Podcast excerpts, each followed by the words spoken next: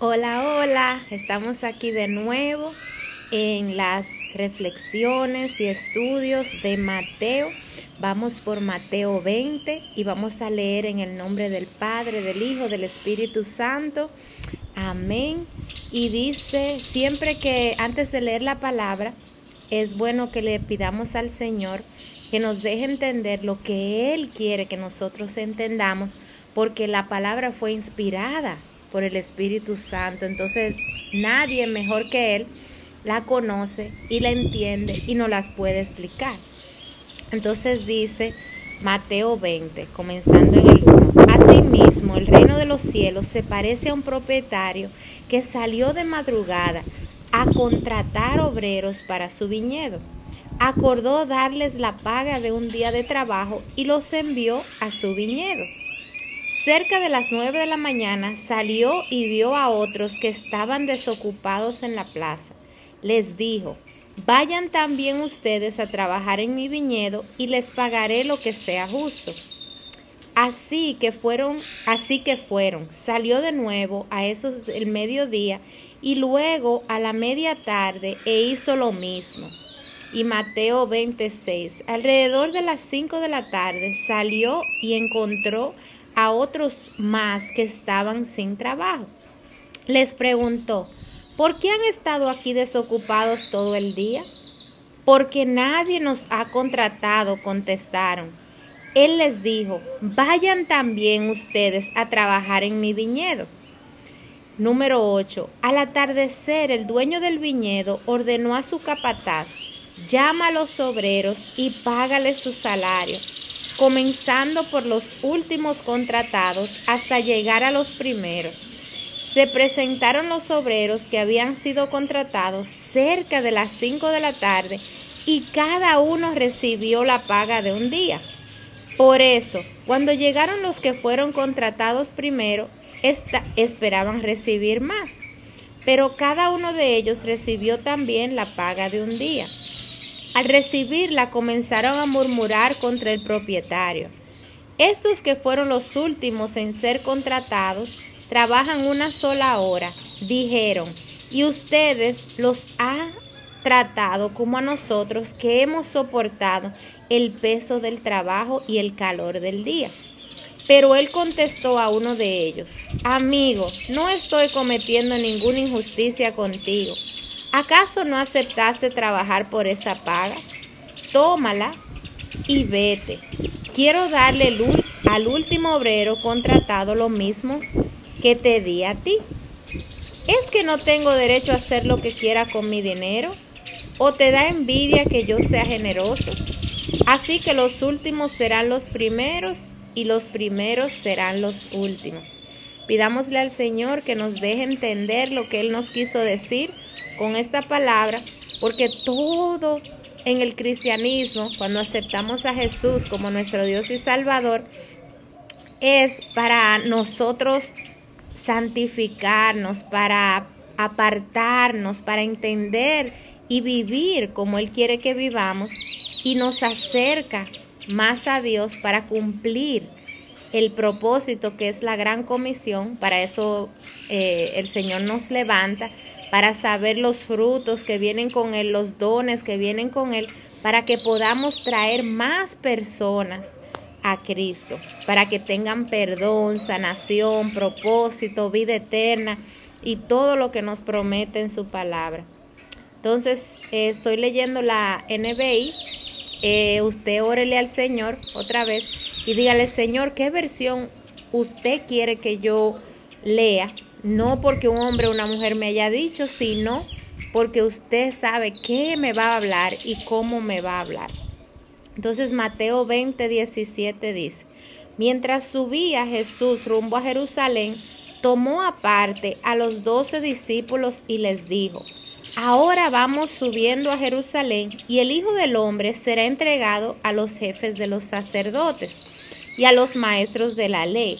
Ellos lo condenarán a muerte y lo entregarán a los gentiles para que se burlen de él, lo azoten y lo crucifiquen, pero al tercer día resucitará. Y aquí el Señor está hablando de lo que vino a hacer. Dios vino como hombre, como Jesús, para morir por nosotros, para dejarnos el Espíritu Santo y para que nosotros no muramos, tengamos vida eterna y cumplamos la gran comisión. Entonces el número 20. Entonces la madre de los hijos de Zebedeo, junto con ellos, se acercó a Jesús y arrodillándose le dio un favor. ¿Qué le pidió un favor? ¿Qué quieres? preguntó Jesús. Ella le dijo, ordena que en tu reino uno de estos dos hijos míos se siente a tu derecha y al otro a la izquierda. Ustedes no saben lo que están pidiendo, respondió Jesús. ¿Pueden acaso beber el trago amargo de la copa que yo voy a beber? Y el Señor se, se estaba refiriendo en eso a la mirra y al vino que le iban a dar para adormecerlo cuando lo iban a crucificar.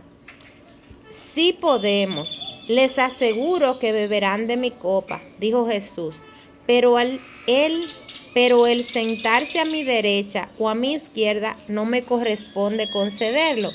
Eso ya lo ha decidido mi Padre. Cuando lo oyeron los otros diez, se indignaron con los dos hermanos. Jesús los llamó y dijo, ¿Cómo ustedes saben, como ustedes saben, los gobernantes de las naciones oprimen al pueblo y los altos oficiales abusan de su autoridad. Pero entre ustedes no debe ser así. Al contrario, el que quiera hacerse grande entre ustedes deberá ser su servidor. Y aquí el Señor nos está recordando que Él nos dejó el mejor ejemplo de servir, porque Él no vino a ser servido, Él vino a servirnos.